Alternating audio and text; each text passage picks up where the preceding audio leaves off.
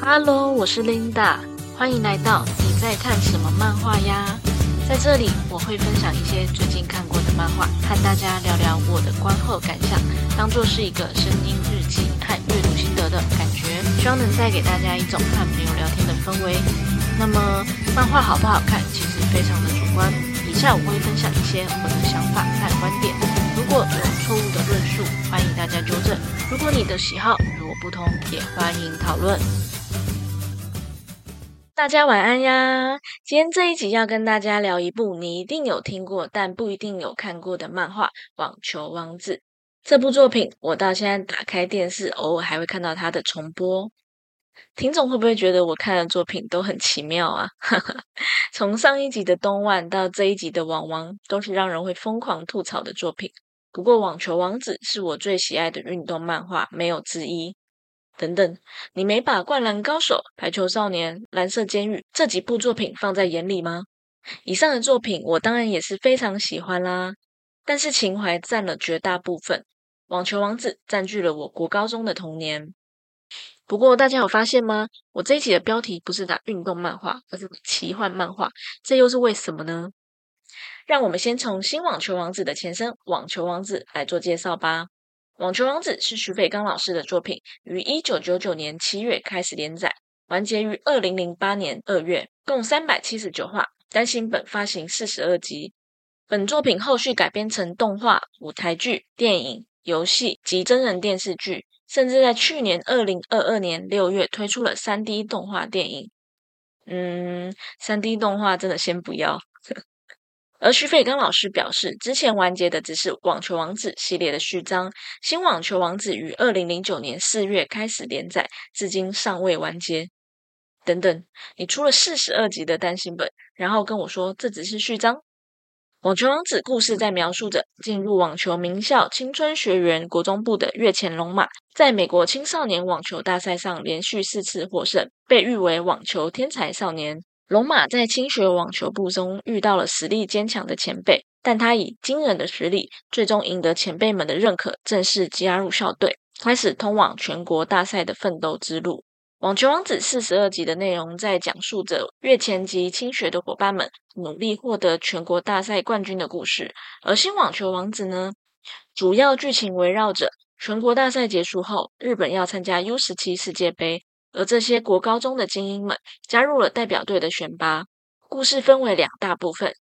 前期在讲述国中生与高中生在选拔队里厮杀的故事，后期则是世界杯开打上演与各国好手较劲的剧情。徐培刚老师在访谈中提到，基于父亲热衷于网球，因此他从小便受到影响，从5-6岁便开始打起了网球。因为从小接触这项运动，加上描绘男子网球社的作品也不常见，所以便开始了这部作品。不过实际上他不想要画运动漫画，而是想要画奇幻漫画。他认为年轻读者比较喜欢看有潜力透过不断战斗慢慢变强的角色，于是他将很普通的网球慢慢加入奇幻要素，不断修正作品的走向。相信很多人都有听说网球王子是杀人网球啊、超能力网球，或是看过一些搞笑梗图，为什么会走向这种吐槽血流成河的局面呢？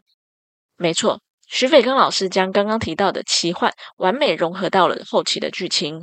漫画连载初期到中后期都可以称之为一部十分成功的运动漫画，人设画面都还算是相当优秀，有扣人心弦的比赛，也有青春校园式的幽默风趣。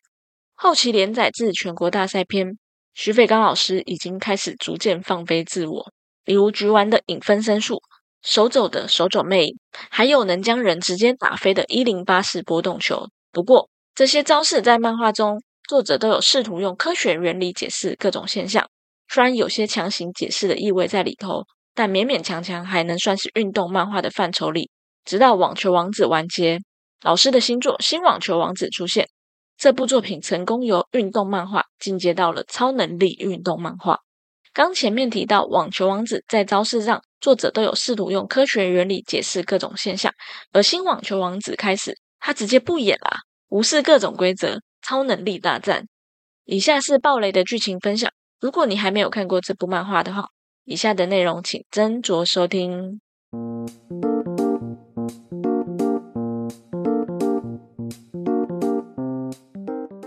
在新网球王子的世界里，高中生们有人手拿着2只球拍，而球拍被打破的频率直线上升。场外的铁丝网就像纸糊的一般，球的威力跟炮弹一样，甚至可以嵌进水泥墙里。球网也会被打到烧起来，一次打好几颗球也是正常的。主角群里面也是各种进化，就像冰帝的基部，从一开始可以看穿对手的死角，最后变成可以看穿对手的骨骼。而在前作超强能力天衣无缝，在新网球王子里是家常便饭的。想要在新网王的世界里立足，没有拥有1-2个超能力是不行的。每个人都精通幻术，平等院的海盗，鬼前辈的鬼，每个能力都夸张到不行。球场如战场，一不小心就会丢了小命。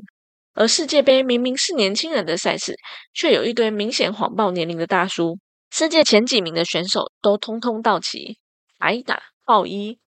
甚至有人骑在马上打球。在网球王子，把手打断还有弃权比赛的机会，新网球王子呢，选手会把手跟球拍缠在一起继续比赛。而世界杯的选手调度也是相当莫名啊。龙马和哥哥龙牙一开始参加日本代表队的选拔，后来退出日本队，没想到在正式比赛里他们竟然出现在美国队里，打一打龙马又再次回到日本队。哈喽，是可以这样子自由穿梭在各国之间的事吗？没想到冠军赛更夸张，哥哥龙牙又改加入西班牙代表队。作者似乎有解释，龙牙的出生地就是在西班牙，所以加入西班牙是很合理的。而他们的爸爸居然是西班牙队的教练。好吧，作者你想怎么画就怎么画吧。徐斐刚老师表示，后期的超能力网球设定其实是故意这样安排进去的，他的目的也是等着看读者们的吐槽。他说漫画就是娱乐，所以他希望大家都能够乐在其中。而他也正在寻找着还有什么没有做的，比如说僵尸还没出现。而目前最新的连载进度是与西班牙队的总决赛，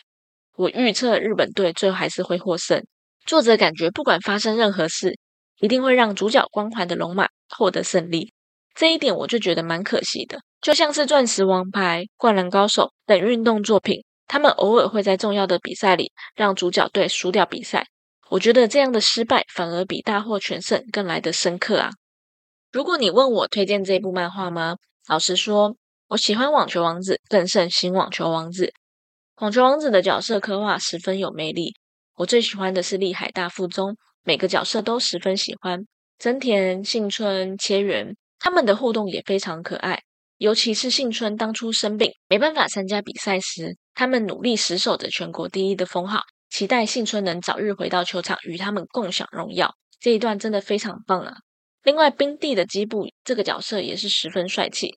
大家有兴趣的话可以看一下2021年上映的剧场版《冰帝与利海的对决》。不过新网球王子里头的角色太多了，除了原本的国中生以外，还有实力坚强的高中生，后期还有各国选手，完全记不住角色的长相与名字，只记得他们用了什么超能力。对我而言，新网球王子是一部能够当作消遣的作品，有空看一下，看看老师又想出什么奇葩脑洞大开的内容。之前的网球王子我有空还会回去重刷几遍，但新网球王子却感觉是看过就好，不会想再重看的作品。但我真的好喜欢利海大，为了他们我会继续看下去的。以上是我今天的分享，如果你喜欢我的节目的话，不要忘记按下订阅并留下5星评论。另外欢迎在我的 IG 账号上进行留言互动，并搜寻你在看什么漫画呀。我们下期再见，拜拜。